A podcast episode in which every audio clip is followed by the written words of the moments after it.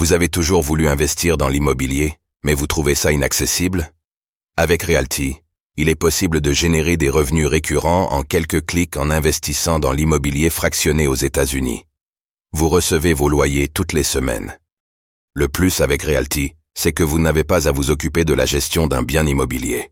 Ce spot vous est présenté en collaboration commerciale avec Realty.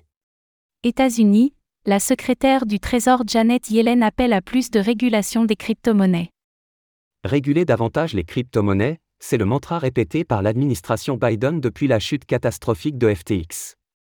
La secrétaire du Trésor, Janet Yellen, vient de nouveau d'appeler à plus de surveillance de l'écosystème, en prévision d'un rapport sur la stabilité financière des États-Unis.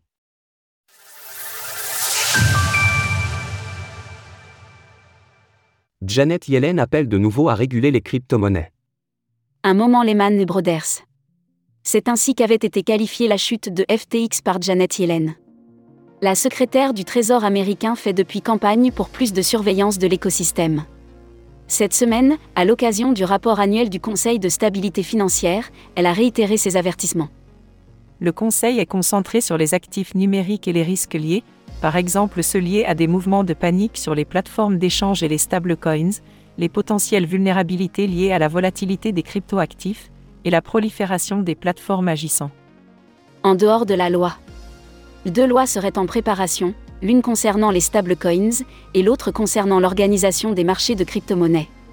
Des propositions plus larges, concernant la lutte contre le blanchiment d'argent, seraient également en cours d'élaboration, selon la secrétaire du Trésor.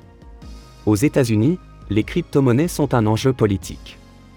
Le Trésor américain est historiquement méfiant face aux crypto-monnaies et à leurs usages. Au mois de novembre dernier, Wally Adeyemo, le secrétaire adjoint du Trésor, faisait ainsi des liens entre crypto-monnaies et criminalité.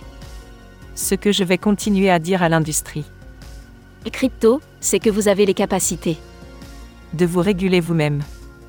Et de vous protéger d'une situation où des gens utiliseraient vos actifs pour commettre des actes odieux, comme ce que le Hamas a fait, ou les criminels du numérique. Il faut rappeler qu'aux États-Unis, l'écosystème crypto s'est fractionné politiquement ces dernières années. De plus en plus de républicains affichent un soutien aux crypto-monnaies face à des démocrates qui ont durci le ton. Ces derniers se sont en effet détachés de l'écosystème après que Sam Bankman-Fried, un soutien historique du Parti démocrate, ait été mis en examen.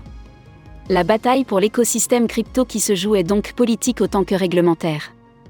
Les choses pourraient ainsi évoluer après les élections présidentielles américaines, qui auront lieu en novembre prochain. Retrouvez toutes les actualités crypto sur le site cryptost.fr.